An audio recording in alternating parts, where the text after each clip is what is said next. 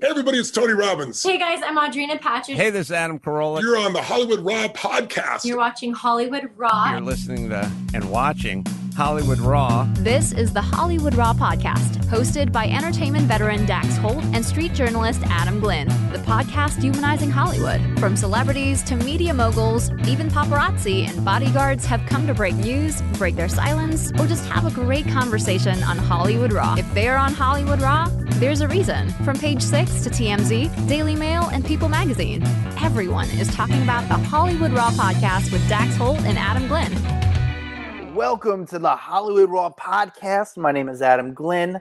On the other side of the country is Dax. Hi, Dax. What up, buddy? How would you describe who's on the podcast today? You've known this guy for a very, very long time.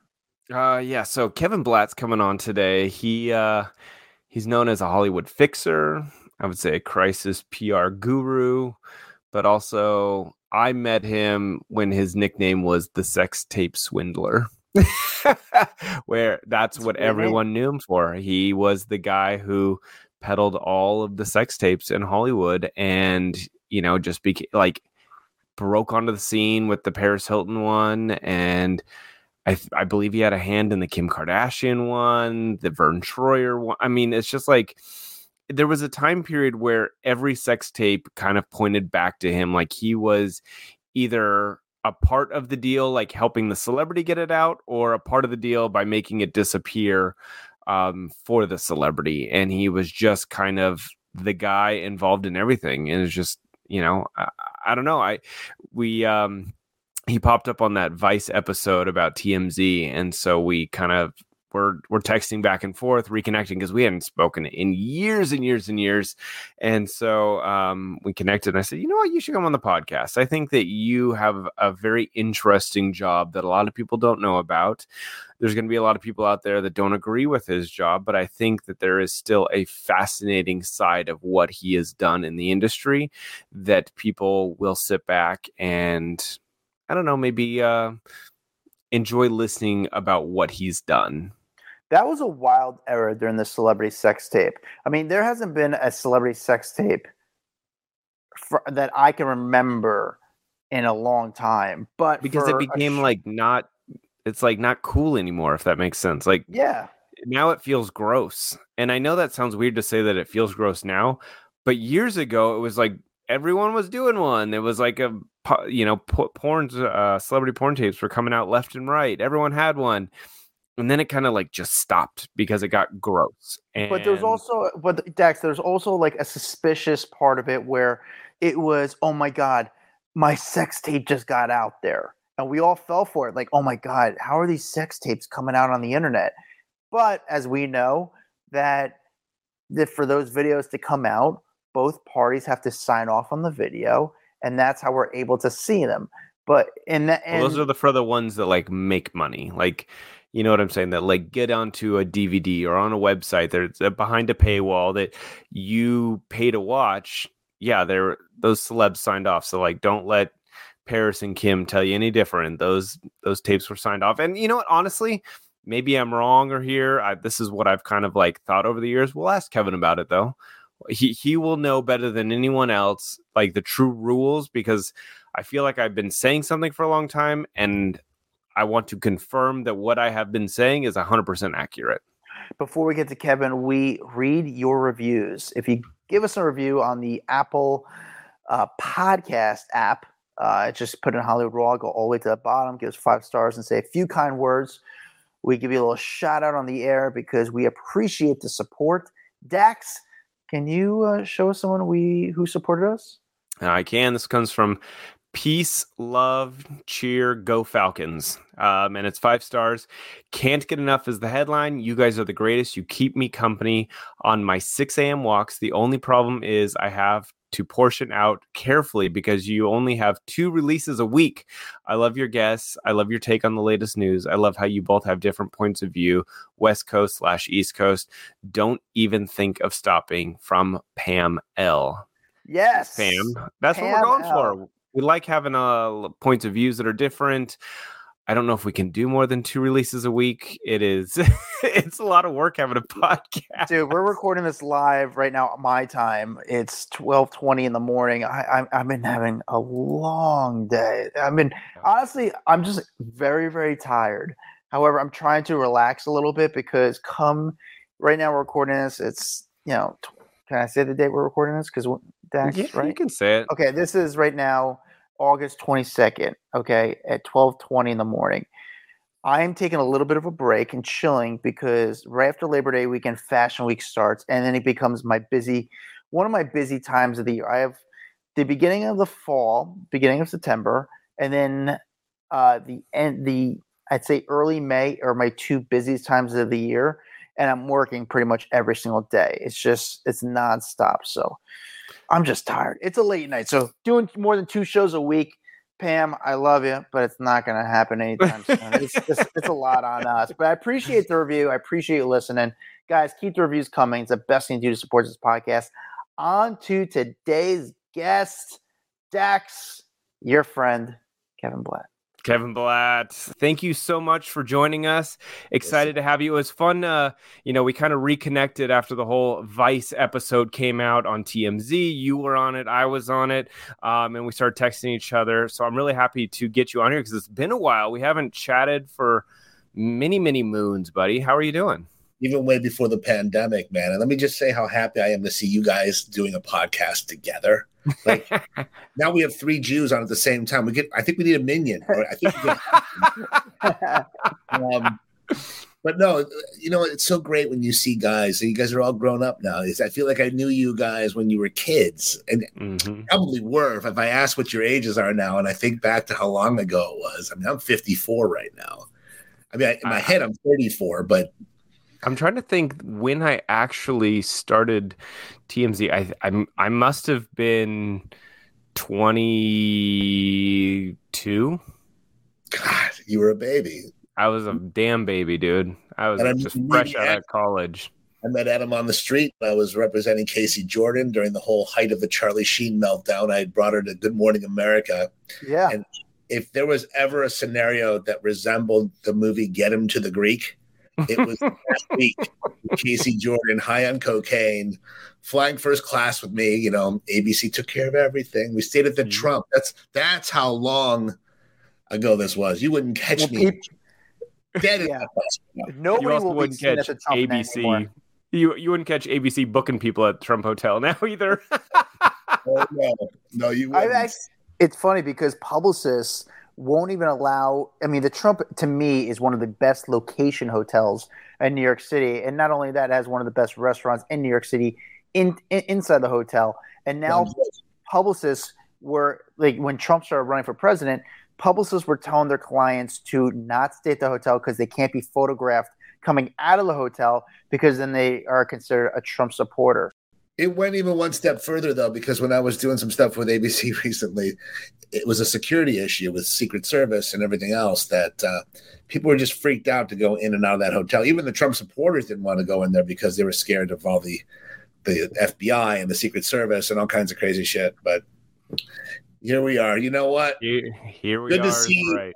It's good to see you again, Adam. And it's great to see Dax. I mean, this is just cool. And I love it, Kevin. The Vice thing has been so great for me because not only have I been shopped about 3 different things this week, it's just, you know, look, it was an era that... Yeah, so wait, do this. Explain what you used to do for work, and then we'll get into what you do for work now. Okay, so I don't know how far back you want me to go, but I grew up in Cleveland, Ohio. I came out to Southern California. Tell us, were you vaginal or were you C-section? It was vaginal, which explains... Okay, not that far back. Come back forward. Let's go into career time. So I grew up in Cleveland. I came out here in 96. I had a myriad of jobs, from a strip club DJ down there to selling LanWan telecom stuff to selling Howard Stern radio. And my brother got me involved in this crazy business, the adult internet business, because he happened to cold call a company that was growing by leaps and bounds. Every time he'd go there, he was in the security systems business, and he was giving card access to the kids that were working there. And these are guys that were latchkey kids that grew up with computers right? And their parents weren't home. They would take apart their computers, put them back together. They had the foresight to buy URLs like sex.com or breast.com or teens.com. And they built adult websites. And my brother was like, man, Kevin, there's so much money. These people are hosting porn online. I'm like, what? It's like, these are kids that are like 19, 20 years old, and they're making $100,000 a month. And I said, how do I get involved in this? And before you knew it, my brother and I became the Pied Pipers of porn. We got in this business. I had worked for a bunch of guys that were young, but never in a corporate environment. You know, so they knew that I was an older guy that could show them the ropes as far as how to do things. I cut my teeth marketing a bunch of adult websites. Went on Howard Stern with a couple porn stars, one being Houston, who did the Houston 620-man gangbang in one day. Long story short, I end up becoming known as this PR guy in the adult business. And then a friend of mine comes to me and he says, you're in LA. I want you to go meet with this guy named Don Thrasher. He's got a tape of a woman named Paris Hilton. And she's going to be a big deal. Wait. So Paris Hilton was literally your first celebrity sex tape that you dealt with? Yeah. So one of the biggest tapes of all time? The biggest tape of all time. She's not bigger than Kim's. Bigger than Pam. But we'll let's first start. I want to hear this story. So I'll explain to you why it's the biggest one of all time in a second. And I love explaining this because you'll totally get it. So they tell me to go meet with this guy, Don Thrasher, and to see if we can make a deal. And I said, I don't even know who this woman is. I said, the last name's Hilton. And they're like, yeah, you know, she's the heir to the Hilton hotel fortune. And I'm like, okay, never heard of it. Turns out she was hanging out with a bunch of penthouse pets that I knew, and they were all partying and doing tons of drugs back in the day. So I kind of knew who she was from coming in and out of all the Hollywood clubs here, but I didn't really know her. I just saw her around. Anyway, I'm like, what's the worst that can happen? I'll do this thing, and hopefully I could secure it from this guy. And these people in Seattle really wanted this tape. And I saw it. We did a $50,000 deal with and a third of the back end profits with Don. And I said, look, do you have full rights and full permission? He says, look, Rick Solomon is my roommate, and I'm pretty much doing this on his behalf, but obviously we can't say that he's behind it. And I said, look, as long as it's kosher, I'm with you, right? What's the worst that could happen? Well, the worst that could happen is I end up getting sued for $20 million by Paris Hilton, by her parents, by Rick Solomon, by everybody. And it became just the nuttiest thing that's ever happened in my life, but also the biggest stroke of luck business wise, because, you know, what's the old adage? When life throws you lemons, you make lemonade, right? Mm-hmm. Nobody knew. I was a preppy kid living on La Costa golf course in San Diego, playing golf, minding my own business. The next thing you know, my neighbors now see me on television. I'm on 2020, I'm on Howard Stern, and the amount of exposure, this thing blew up in 2003. We're talking about this tape 20 years later. If somebody would have told me in 2003 that we would still be talking about Paris Hilton and her sex tape, or that I would have made a living putting out sex tapes, or more or less making sex tapes go away and not going online, I wouldn't have believed it. Yeah. So wait. So rewind. So they sue. Okay. They sue. I may be wrong, but I thought that she had to have signed off and given her permission for that thing to go public. So what the hell happened? Okay, so initially this was a website called sexbrat.com. And at that time we had Dr. Laura Schlesinger. This is before your time, you guys, but there was a psychologist, like a Dr. Joyce Brothers type, or before there was Dr. Drew, there was this Dr. Laura. She had a sex tape. We know Dr. Laura. Okay, look, again, you guys. I literally was just hanging out right outside of her house up in Lake Arrowhead. She's got a beautiful house right on the lake overlooking the water. It's beautiful. Tell her I send my regards. So yeah, this website housed a bunch of salacious material, and that's where we wanted this thing to reside. However, because the owners of the website knew Seth Warshawski really well, and you'll recall that name because he's the one that put out the Pam and Tommy sex tape. They all knew each other in Seattle, and they knew, even with Seth, if you recall the story, he was never going to really release the tape. It was more of a shot in the air saying, hey, we have this tape. We're going to show it at such and such date and such time. And it was a ruse to get internet traffic. as you know, the traffic is the lifeblood of any website. And back then, especially, you know, at the beginning of broadband and high-speed internet, it was all about the clicks, because that's how you were able to monetize stuff, and the signups. You know, there was a world before Pornhub where people actually paid for porn, and they would take their credit cards out and they would spend $29.95 a month, and that credit card would get banged every single month until you canceled. And a lot of these adult websites made it so impossible to cancel, like Girls Gone Wild, Joe Francis, Vivid Video. All these people had a mousetrap. So imagine thousands and thousands and thousands of people joining your adult website, okay? Maybe they're high, maybe they're drunk, maybe they're just horny and they whip off their credit card late at night and they forget. They don't read their credit card statements, and they see American Telnet services. They don't think that that's an adult website that's billing them. It's also the reason why Pornhub proliferated and all this free content came along, because the adult industry screwed so many customers that there's no longer faith in putting your credit card on. So that being said, I get sued by everybody. And, you know, now I have to retain lawyers, and I'm getting served, and I'm literally jumping out the back window of my condo in La Costa. I mean, I've never been sued for $20 million. But the good thing is, if you don't have $20 million, you really can't be too worried, right? I knew I didn't have any money. But again, that was the tipping point. That was the beginning of what has now become my new career. And it's taken so many weird cross-sections. So the Kim Kardashian tape comes along to me a couple years later. Actually, no, let me go back. No, I need to know how the Paris one finally went out, because if they're suing for 20, how did that one see the light of day? Okay, so that was the initial tape. That was the green-tinged X-ray vision tape that you'll recall, where her eyes are glowing in the dark. She had nothing to do with that. This was a complete and utter shock. This was a retaped one. There we go. Ooh, you're good, Dax. So what happens is she comes back from Australia, where she's filming a movie called House of Wax, and she literally comes to a shitstorm. She comes home to this crazy media thing, and she is embarrassed, and she's freaking out. No doubt. I'm telling you right now that was all sincere and all real. It wasn't until Rick Solomon and his brother Jim were looking all over online and seeing how many websites were fraudulently posting that they had this tape. And if you join for $200, you get a 6-month membership to see it, or if you join for $50. And what they do is they took screen caps, they pirated my tape and put it on their, you know, the website saying it's in there.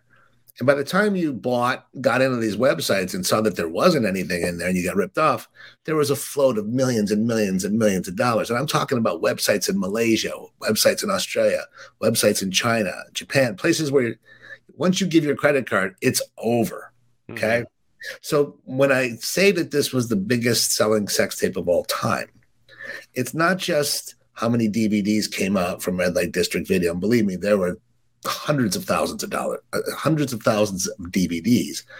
It was also the website, hotelerrors.com.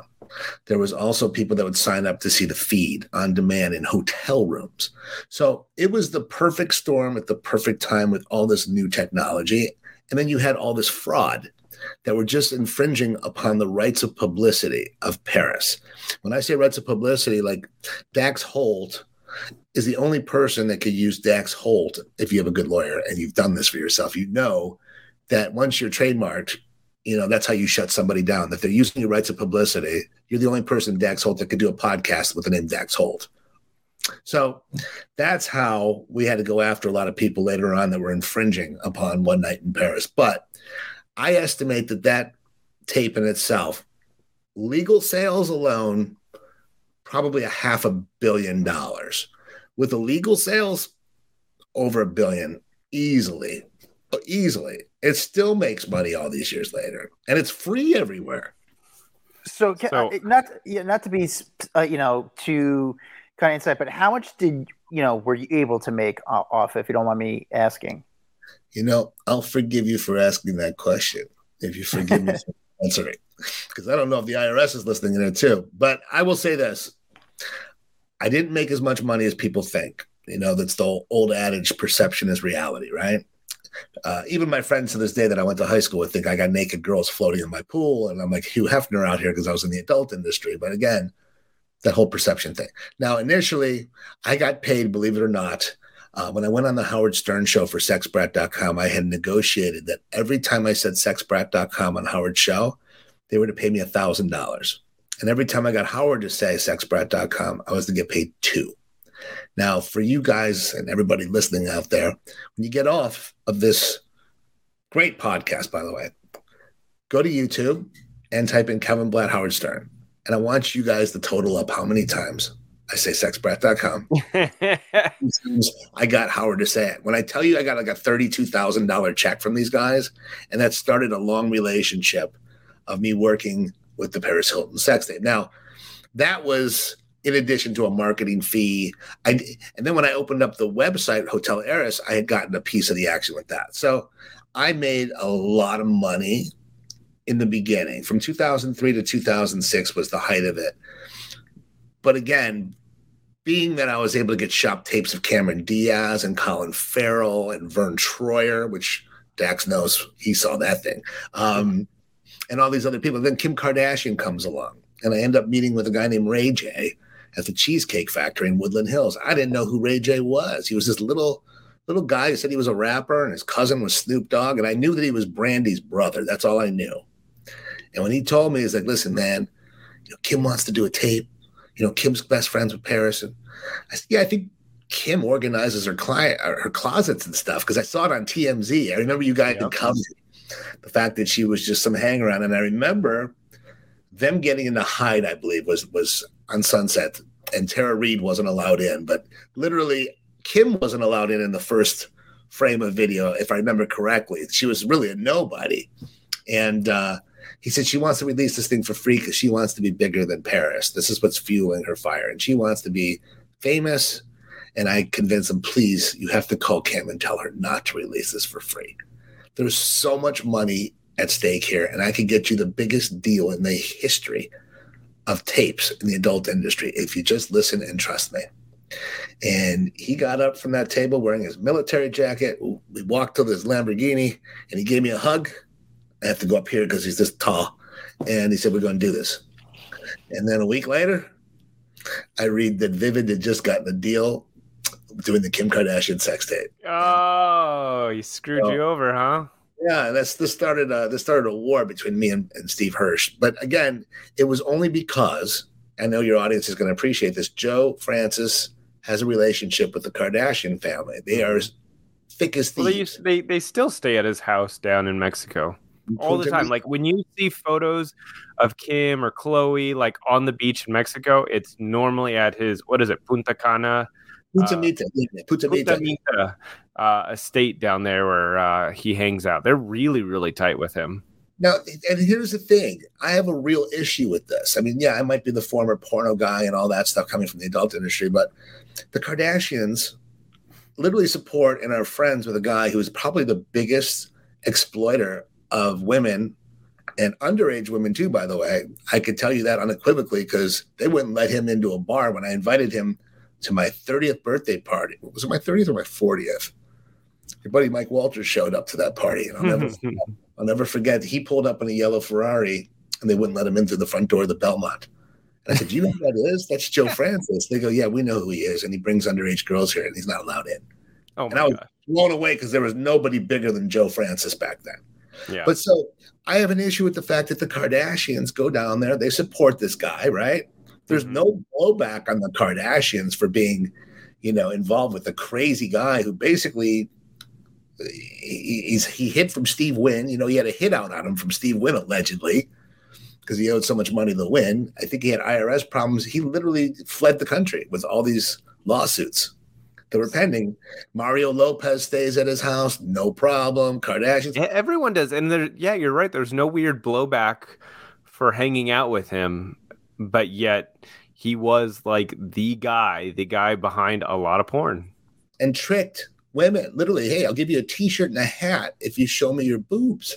This is what this guy did for a living. And then, he would pretty much upsell the girls by saying, if you want to do something more hardcore, we have a brown bag brown paper bag, you know, harder core Girls Gone Wild, because they had such a big mail list that they could ship out new content every single month to people. But let's not talk about him. He's a scumbag. And that whole era is over with. I mean, that whole era is gone. So yeah, I cut my teeth on that tape. The Cameron Diaz thing came along. That got suppressed. Wait, so how did this Cameron Diaz tape, how did the Cameron Diaz tape come into your hands? Like, you actually got to see the video. But I don't think a lot of people even know that there was even a tape that existed, because it was... It wasn't a sex tape per se. So what had happened was I got contacted because of all the media I did after Paris and getting involved with Kim. Or after Paris, somebody called me up, real cryptic phone conversation through Skype. Are you Kevin Blatt? Yes. KB? I'm like, yes. The celebrity sex tape guy? I'm like, what can I do for you? It's like, I have tape of this woman, Cameron Diaz. It's her first thing she ever shot. She's leading a guy around in a dog collar, topless, under bridges downtown. I'm like, what? He's like, yeah, she was a model. She was 18 years old, and she was with this modeling agency, blah, blah. It gives me the whole story, and I'm like, it's interesting, but do you have her rights? Because I'm not going to touch this thing. After getting sued by the Hilton family, you got to be crazy. You got to show me that you have the rights, and you got to send me $10,000 as a retainer right now. See, I had never done that before either. I'm like, you got to pay me $10,000, then maybe I'll talk to you. It's like, well, can we get on Howard Stern? I'm like, I'll get you anywhere you want. Just send me the $10,000. I wake up. This was on a Saturday. That Monday was July 4th, and all hell broke loose. My phone started ringing, and I started getting voicemails that were so quickly coming through my phone that it shut down my phone. I'm like, what the hell's going on? And then I see these guys in Montenegro. I didn't even know where Montenegro was. They were spoofing their IPs and hiding where they were from, but they basically put out a press release saying that they had a sex tape of Cameron Diaz, and this is where you had to go to see it at such and such date, such and such time. And it gave a descriptive, disgusting overview of her being topless and just having done The Mask and this big movie with Jim Carrey. It's a big deal. All the quotes are attributed to Kevin Blatt, right? Oh, and literally, I am getting sued by Ed McPherson, who's a very powerful lawyer here. I am just back on the train, and these people are all coming after me, and I'm being set up.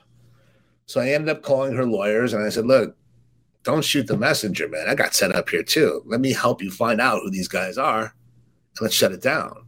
Mm-hmm. And I got involved. That was the first time I had gotten involved on the other side of the desk, where I was actually helping the celebrity, trying to figure out what was going on through the kinds of people I know, hackers, et cetera, et cetera.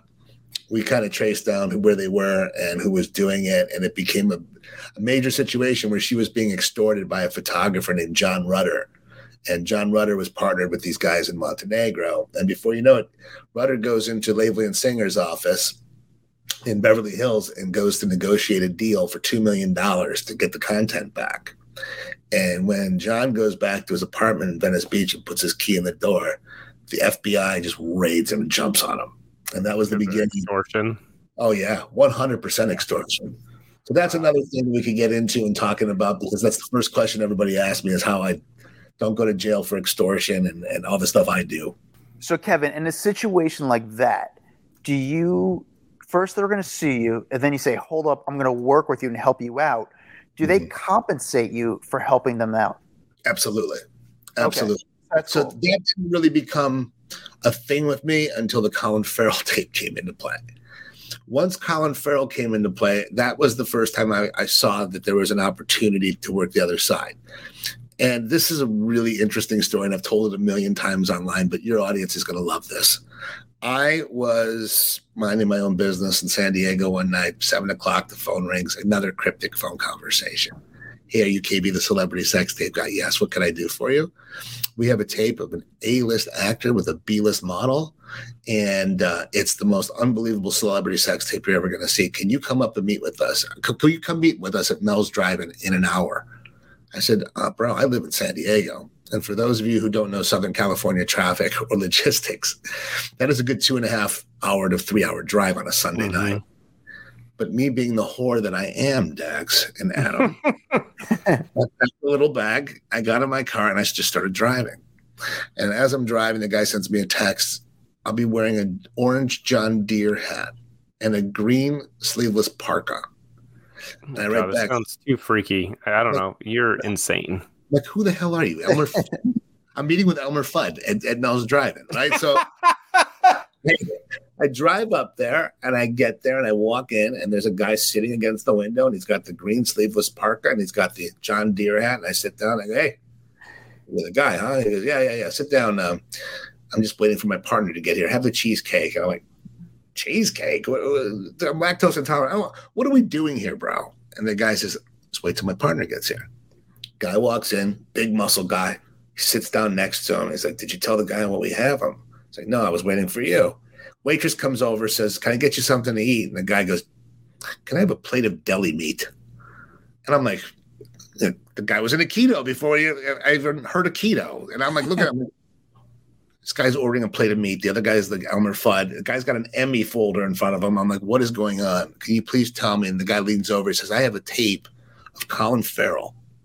And he's with a black playmate named Nicole Narain. And I go, I remember this very well. Yeah. I'm like, this is interesting because there's not very many black playmates. And I said, guys, I got to tell you up front, male sex tapes don't sell like female sex tapes. The whole allure of a celebrity sex tape is seeing a beautiful woman who's a celebrity doing naughty things they're not supposed to do. That is really the whole appeal. And there's only so many gay men and so many women that are going to whip out a credit card to see Colin Farrell schlong. Let's be honest here. So I'm brutally honest with these guys. They go, well, we already have an offer for $1.2 million. And this is when I know they're bad poker players because there's nobody giving them $1.2 million sight unseen, right? And I go, okay, when are you going to get that 1.2? And they said, tomorrow. I said, bro, if you could find a bank anywhere in the world that's going to wire you money on a Saturday, I'll give you another one. Okay? I knew it was full of shit. So I go, look, I'd have to see this thing. I don't know if I even want to get involved. And they start whispering with each other. And then they come back and they go, listen, we really weren't planning on doing this. Would you agree to get blindfolded? And would you go in the back of our car? We're only going to go up the street. It'll be 5 minutes. I'm like, blindfolded? Because if you could just put a bandana over it. We just don't want you seeing where you're going. And again, you're crazy, Kevin. I know. You're insane. I don't have my piece on me. I didn't bring a gun. I don't travel with the gun. It's like I'm like, okay. Again, I was a whore. So I now realized that I was in a Honda Accord in the backseat in a hatchback. Not even the backseat. I was curled up in a hatchback with a bandana over my head. And I ended up going to a house, which I now realize was Sunset Plaza, the windy road behind Mel's. And I call it the Wayne Manor because it was like being in that Batman old place. And I walk in and there's a study and then they put this VCR out and they put a tape in. And there's Colin Farrell with a shaved head, completely naked, with a cigarette dangling off his lip and holding a Guinness with the biggest schlong I've ever seen on a small guy. And I'm like, oh, my God, does he breathe through that thing? What is that? Right? And he looks over at Nicole and he says, I could eat that kitty for breakfast, for fucking lunch, and for fucking dinner. And I'm like, yeah, that's Colin Farrell, all right. Wow. He was a little wasted, and he was into it. And I'm like, all right, man, this is Colin Farrell. Let me make some phone calls for you guys again. I'd like to underpromise and overdeliver. I still think it's a male sex tape, and I don't know if it's going to sell. I make a couple calls, and the next thing I know, I get a phone call from a guy named David Hans Schmidt. Do you remember that name, Dax? That name sounds so familiar. David Hans Schmidt was a celebrity sex tape broker way before I even existed, but he was doing lowbrow stuff like Tanya Harding, when Jeff Galooly, he did Paula Jones, who was a girl that was attached to Bill Clinton. None of these people were A-list. They were all D-lebrities, as I call them. Just one ladder short of a C-lebrity. They were D-lebrities. And the guy says, listen, Jew boy, you better step off of this deal or you're going to get hurt. I'm like, who is this? This is David Hans Schmidt. And if you know it's good for you, stay away from that Colin Farrell tape. That's my tape. So this was the guy who had found it, was bird dogging it for the $1.2 million, right? He actually was a bad, bad guy. This guy ended up, they found him dead, hanging in a shower. In his place in Phoenix, Arizona. And people still speculate to this day he had some kind of compromising material on Tom Cruise. I know that it revolved around his wedding, and I know that they found him hanging in the shower, and everybody wanted to blame the Scientologists for it. That's all I know. Nobody really knows. If you ask me, I think he was a nutcase, and he just killed himself. So that really opened up the landscape for me. Let me tell you something. All of a sudden, I become the new celebrity sex tape broker. What a moniker. No, I definitely remember the Colin Farrell one. I mean, there was a bunch. The Vern Troyer one, I had to burn my eyeballs after seeing that one. Plus, he was my buddy, so that was weird too. But like, yeah. There's been a lot. What is like? What would you say though is the craziest one? Not even it tells the names. Yeah, like what's yeah what's like, the craziest what piece of content that came across your desk? Or just like people would be shocked. Having oral sex with a man. That was something I wasn't supposed to see. It's something I didn't get involved with. I didn't touch. It was so shocking to me. Then there was Tom Sizemore's tape, which was really troubling, and he passed away. May he rest in peace. But he was shacked up at the Chateau Marmont with 7 hookers, smoking crystal meth, and he had what's called a priapism. And a priapism is when you have an erection that lasts longer than 4.5 hours. It just never goes down. And there was a lot of... I don't even know how. Tossing salads. Could we say that in front of your audience? Cool. Yeah, there was a lot of that, and there was a lot of just him talking into the camera to Heidi Fleiss and like, look what you made me do. Look at what I'm doing. And then people were throwing dildos at each other. It was like a Fellini movie on crystal meth at the Chateau Marmont, but with sex. That was weird. Vern Troyer was pretty weird too, though. That was something that you don't see every day. And that, as I said, you heard my quote in the Vice piece, right? I mean, first 10 minutes. Yeah. That was definitely, it looked like birth in reverse. Yeah. He's going down on her, Adam, for the first 10 minutes. It looks like a baby trying to get into the womb. I thought that was a great line. That was funny. That was a good line. But let me ask you this. So obviously you just said the name, but what was the craziest content that ever came across your desk that, you just saw? Like, is there one that you can't tell us a celebrity name that you saw with this that involved the celebrity that was just so wild that blew your mind? Yeah, I can't tell the celebrity, but obviously huge girl group. This person had a real penchant for seeing her husband sleeping with other people, like The Help. Good-looking people. But like really like hard to believe that these people were like, part of that culture. And again, look, being in the adult business, I've learned to not really judge. I don't discriminate. Look, we were all brought up on if their credit cards go through and they're into it and it's no kids and no animals, it's all good by us. Who cares if it's gay, midgets, trans, whatever it is, whatever people are into, love is love, right? So we don't really care. But I will say I've seen such crazy stuff that to sit down and say what's the craziest, I really, I'm doing a documentary right now, and we're very close.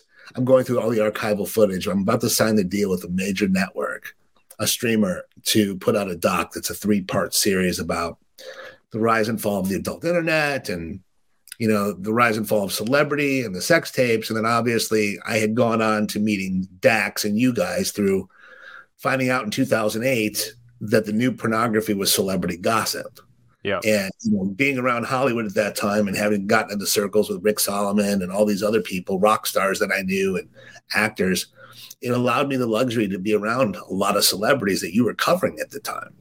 And when I met with Mike Walters, I was starring in a movie called American Cannibal, which is an independent film.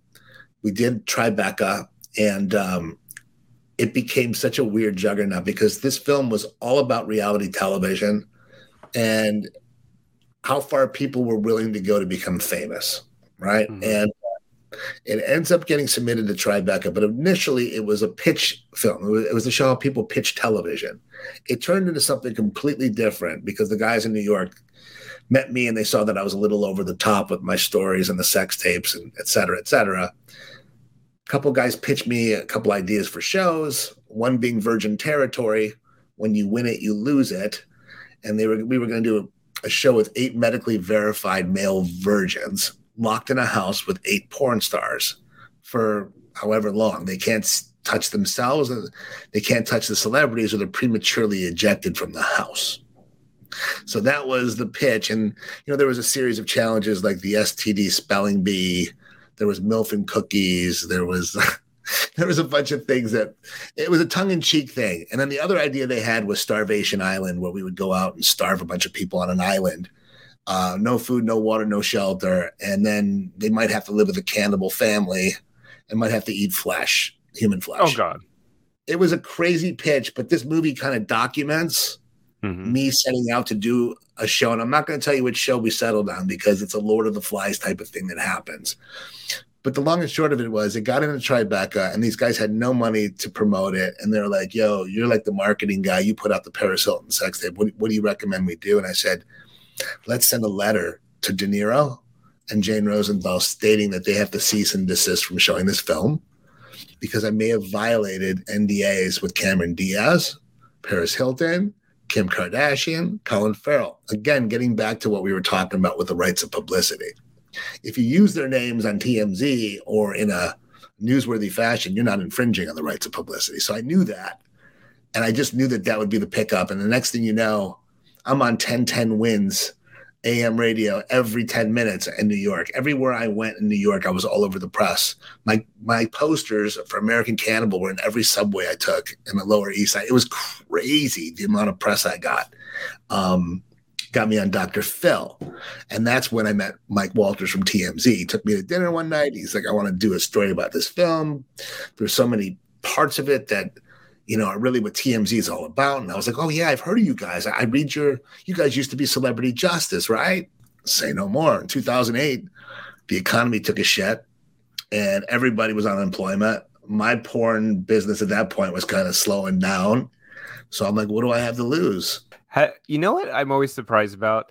I feel like there's been so many celebrities, and like the biggest celebrities on the planet, obviously the royal family. I'm surprised that there's never been like a sex tape leaked from the royal family. And I know that sounds weird, but it's just like they're literally the biggest people on the planet. And, you know, everyone talks about them. Their royal weddings become the biggest, you know, fiascos out there. Like, to me, that seems like that would be right up the royal family scandal chart. Okay. You're so good. You eased me into this so well, Dax. You're good. You are.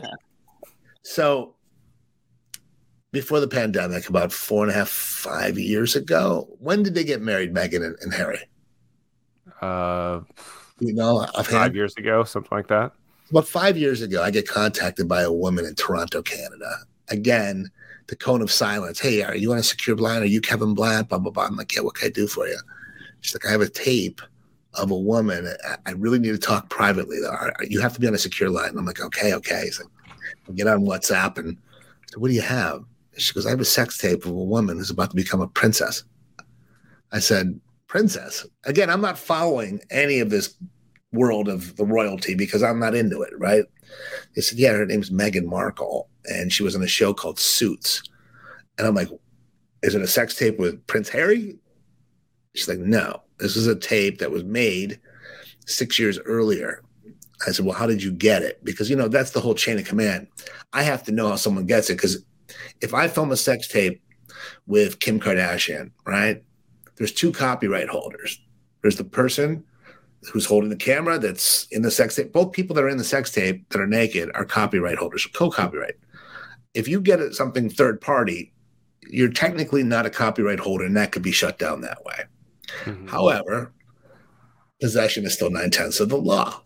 So if somebody has a sex tape and it's out there and you don't want it around, you should probably get it off the market. So this woman's trying to find out how much it's worth. Now, the funny part was this woman was a very successful person. She comes from money. She has money. It wasn't about the money. Meghan had been with a photographer all those years earlier doing a photo shoot in South Beach. And the photographer and her got along pretty well, and they shot a little private tape that she demanded that he immediately delete, and he said he deleted it, but he never fully did. And guy had a little bit of a drug problem, like the nose candy, and one day he meets this contact of mine in Toronto while she's vacationing in Florida, and tries to impress her by sending her the video to show off his huge appendage, right? And she obviously falls for the guy and starts sleeping with him, and it becomes a thing. Well, he made her, he said, please delete that video that I sent you because I'm not even supposed to have it. But she kept it. And all these years later, like a lot of people that contact me, they're all opportunists. They all want to know what it's worth, right? So I am like, okay, how can we prove it's her? Because I've already gotten in trouble a couple times. See, in the adult industry, if you look in the back of a jewel case or DVD, or if you even look at the end of a movie that has any kind of nudity on HBO, Showtime, there's something called USC 2257. That's a federal law that states that all people depicted in a sex act must have two rights, two forms of ID to show that they are over 18 years of age and they consent for putting out their tape, which, getting back to what you said earlier, is like, didn't Paris have to sign off? Yeah, of course she had to sign off. So did Kim Kardashian. You can't put something out there legally that makes commerce without having the rights. Mm-hmm. Just as if you're in a movie or a TV show, they give you a model release. I had to sign one for the Vice TV thing. I know you did too, right, Dax? So, I mean, it's permission.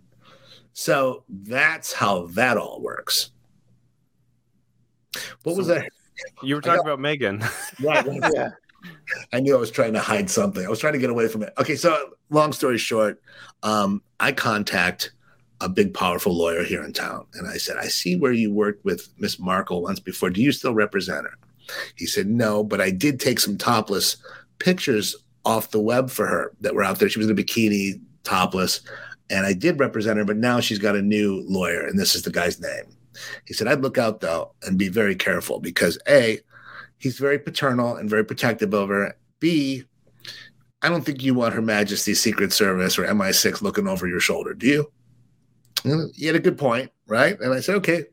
Again, going back to that tenacious whore side of Kevin Blatt, I elected to contact her lawyer, and I said, look, this is what's going on. Somebody's trying to sell this tape.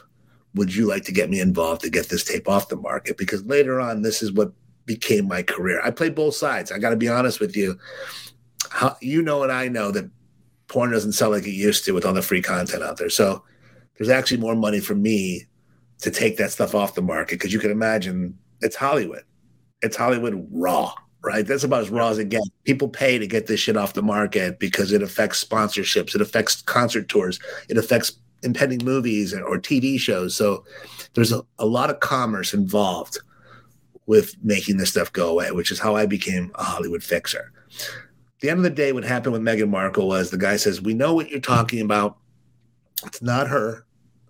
And you can't prove that it's her. And we'll shut it down anyway, but thank you. And I'm like, I never told the guy fully that it was Meghan Markle. I just said, you have a client. This is what it is. I kind of described it, but he knew what I was talking about and denied it was her. And I'm like, okay. And then look at a couple pictures. And in one of the screenshots, she's wearing a Cartier watch. And I looked up the same picture, other pictures of her where she's wearing the same watch. And there's a story behind the watch, that she bought it for herself to reward herself when she got the role on Suits. So there's a whole story behind that watch that I even later learned after I did a podcast about this. And there's this whole subculture of people that follow the royal family. Like, you can't even imagine. You guys probably do know this, but people are psycho. They knew everything about the watch. They knew what was inscribed on it. It's crazy. So long story short, they never hired me. I never really fully came out and told the story to anybody. You're getting an exclusive right now. God only knows what's going to happen now. I'm either going to get sued again, but I'm going to tell you, I don't think I'm going to, because just with Kim and with Paris, and I've been saying it for years that they're all involved in it. Nobody's sitting for that deposition, guys. Nobody. Because they all know. They all know. That's crazy. Crazy, man. You have a very interesting life, I must say. You know what? It's, I used to sell aluminum siding in Cleveland, Ohio when I was 22 years old. I drove a station wagon. I froze my ass off. And I wore sunglasses every day, and people would call me Hollywood. They'd be like, oh, here comes Hollywood again, selling gutter coil and aluminum siding. And I just couldn't wait to get the hell out of the Midwest and do what I do. I mean, I didn't think this was going to be what I was going to do, but I did tell people, you'll be hearing about me someday and you'll see me on television. And I'm going to get involved in some stuff. I'm either going to be in the entertainment business or I'm going to go into porn, which is so crazy how it was all foreshadowed. So go ahead. Yeah. No, I was going to say, so obviously Hollywood Fixer is sort of what you do as what you're currently doing, which is crisis PR. How does it kind of correlate with each other, the crisis PR and Hollywood Fixer? Because I think what you just said before earlier, 3 minutes ago, is something that really nailed it on the head for me, where you have to sort of play both sides, and that's the best way for you to monetize it. Correct. So, you know, there was three sides of the coin when TMZ and my relationship was very fruitful, and that was something comes in, I go, well, is there going to be a company or a website that's going to want to promote this to get traffic to their website and get attention and news? If not, then maybe it'll become a news story. Maybe I'll call up the guys at TMZ or Radar or Daily Mail and see what they would pay for a story like this. But I do have something I'll show you. And this is my number one tool on how I create and get a lot of these sex tapes. Adam's going to like this. I think you're both going to like this a lot. So my business card...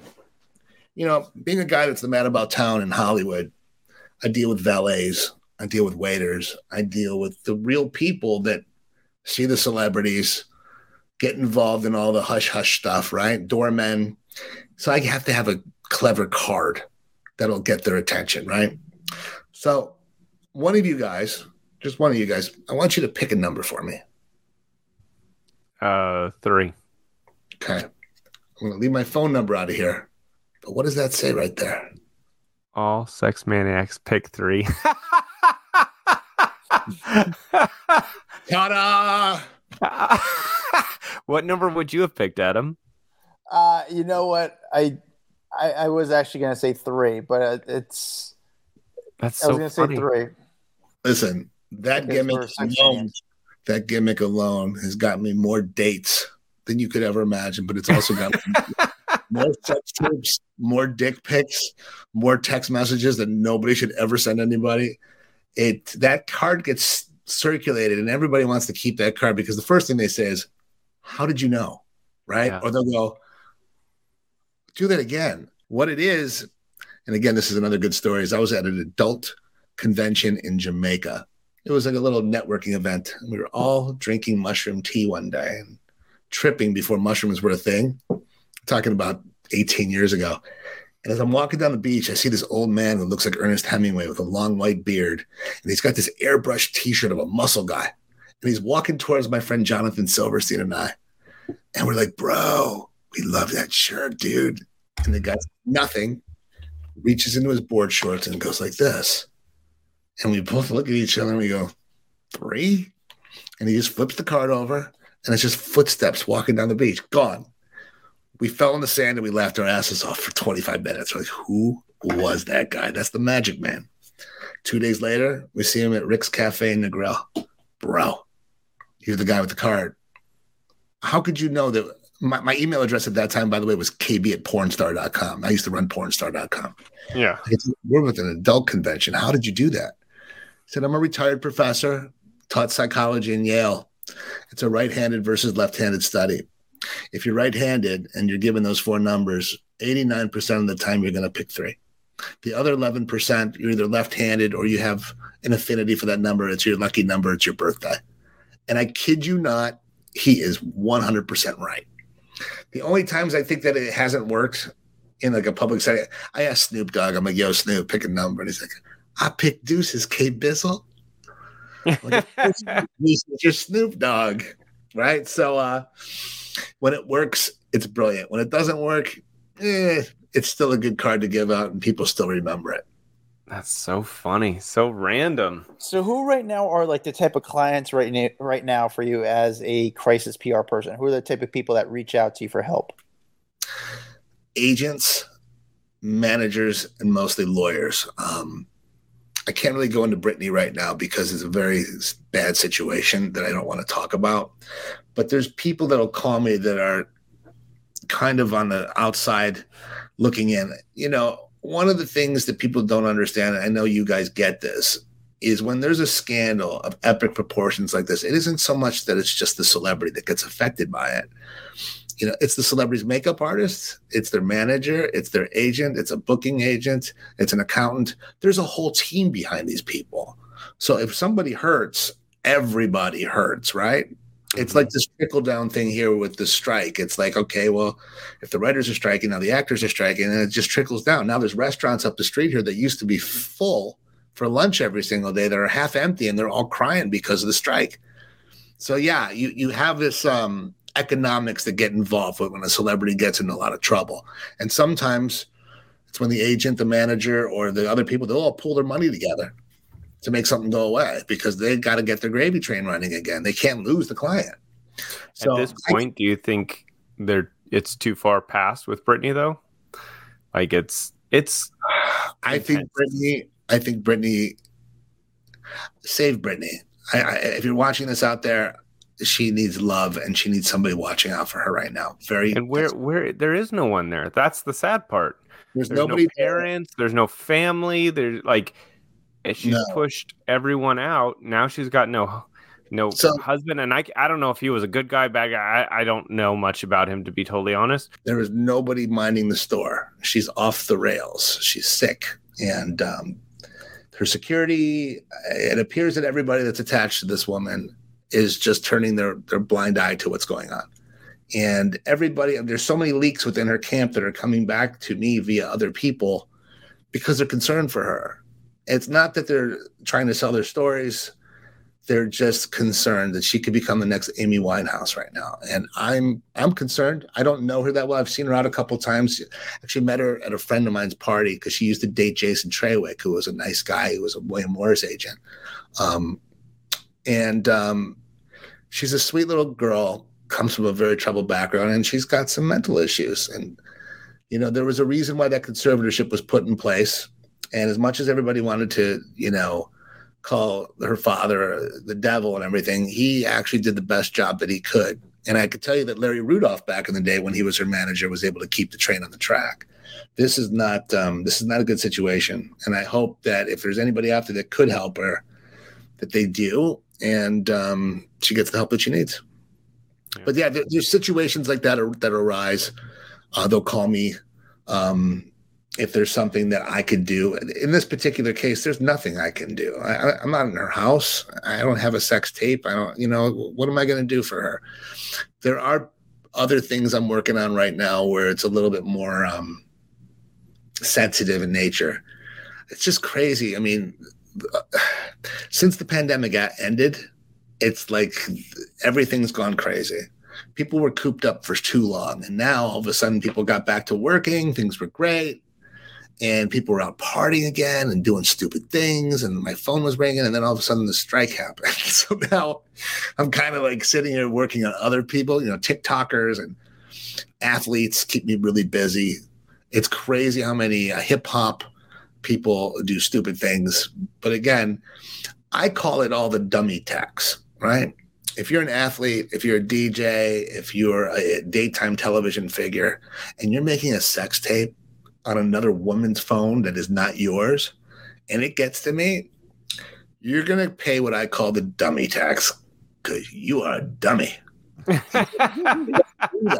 don't do that, right? Yeah. Von Miller had that happen a couple years ago, and the story was covered on TMZ. I think you were there at the time. You know, it was a stupid thing. And, you know, he went crazy. His lawyer went crazy. I'm like, hey, man, don't shoot the messenger. Your client was dumb. He made a sex tape on someone else's phone, dude. What are you going to do? Yep. Dumb, dumb, dumb. So, yeah, Adam, it's interesting. Like I said, you asked some really good questions, and some of them I would really like to tell you even more. And I feel like I probably talk too much, to be honest with you. It was the socket. But, and I feel like I controlled this whole hour. It's interesting, man. Like I can't talk to a lot of people about what I do. So when people take interest in it, I like to share some of the stories because it is interesting. And, you know, there's a lot of people that when I go out on dates with girls, they're petrified that I have hidden cameras all over my house and I'm keeping sex tapes of them and stuff. And I have to explain to them, look, I don't even want to see myself naked and I'm not under lights. That's the last thing I want to do is make sex tapes of you. You know, I try to make them go away. Oh man, Kevin. Well, you've had quite the hell of a wild life in Hollywood. So many stories, and I bet there's so many more that you can't even tell us today on a public forum. But thanks for coming on, buddy. I said enough. I know this is going to backfire. Said enough. It'll be interesting to see who's going to have an issue. And again, nobody's sitting for these depositions. I could guarantee you that because it's all true. Yeah. So when you talk the truth, I never worry about things. Maybe I should more. You've actually made me think that I need to worry a little bit more about my profession after telling you about getting blindfolded and thrown in hatchbacks of Hondas. I'm just nervous for you, buddy. Be careful out there. All right. It's a wild world. You know what, dude? I think as long as I keep doing these shows and I keep getting in front of people and I keep getting more stuff, I'm going to keep doing the Lord's work and make all this crazy stuff disappear. Well, thank you again for taking the time, sitting down with us. It was fun catching up and hearing your interesting stories about how you've gotten to where you're at.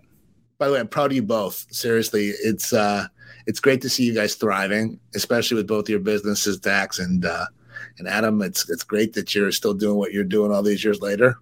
Yeah, man, it's great to see you. It's your stories are. I mean, you have so many stories. That's just these are the stories that people love. It's just, and you know, I'll say that these stories obviously were from a lot of these stories were from the past.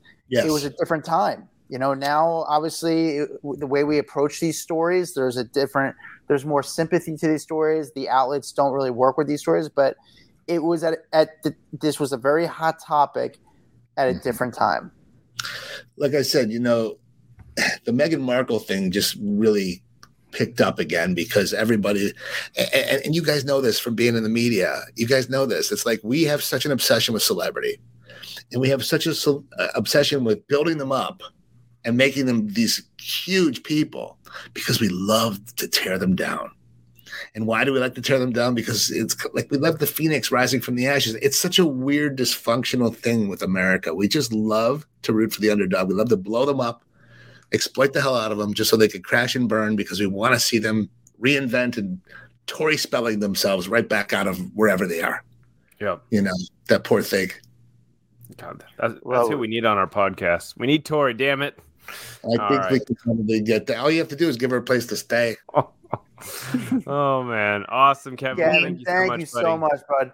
Hey, thanks for having me on, guys. Anytime you want me back, give me a call. Perfect. Thank you. Thank you, brother.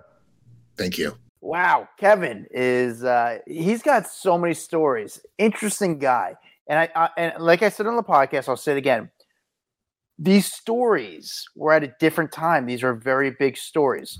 So you could say what you want. You could have an opinion saying this was screwed up. But Kevin wasn't the only one because this was all – entertainment news was so sort of – I mean, it was – I would say those early 2000s, like that was the thing. Like there were so many sex tapes. There were so many just – stories like that when the blogs were really big. Paris Hilton was huge at the time. Like this was like what everyone was talking about. It was a weird time in pop culture at that moment. Exactly. It was a time thing. It was the biggest thing in its time. Kevin was the guy. He was the guy. He was the guy that celebrities or people who were making sex videos would go to get the best deal. He was also, like he said, the guy who would help kind of make sure the stuff would not get out. Would go away. Yeah. And you know what? It still happens today. You know, and when I mean videos, it doesn't always have to be a sex thing. There's a lot of bad, crazy videos that go out there that they need someone to kind of negotiate the deal and make sure it doesn't come out to. Same thing with the photo agencies. When they get a crazy video in their hands, the first thing they sell to or they try to give it to, so, you know, a lot of times, as you know, Dax, is to the celebrity themselves. So they're I don't want to say just as guilty, but they're involved in it as well. Yeah, 100%. Well, interesting. Hopefully people enjoyed that. and didn't turn out too soon. But yeah, definitely a different side of Hollywood, I must say. Like you said, it is definitely the raw side of Hollywood there for sure. So anyway, thank you guys so much for listening to this episode. Please take a second, leave us a review on what is it? Apple Podcasts. Leave us a review. Apple Podcasts. Take the time. We read them at the top of the show because we really do appreciate it. We want to give you your moment of shine, your moment in the sun, and we could give you your flowers there live on the podcast. Please take a moment, head on over to our private Facebook group, Off the Record. We, you know, this is where we really get a moment to chat with you guys personally, respond to your comments, listen to what you did like, what you didn't like about the podcast. If we had audio issues, all the stuff, we get to hear about it in our private Facebook group. And obviously we've got a Twitter, Facebook, Instagram, YouTube page, all of it at Hollywood Raw.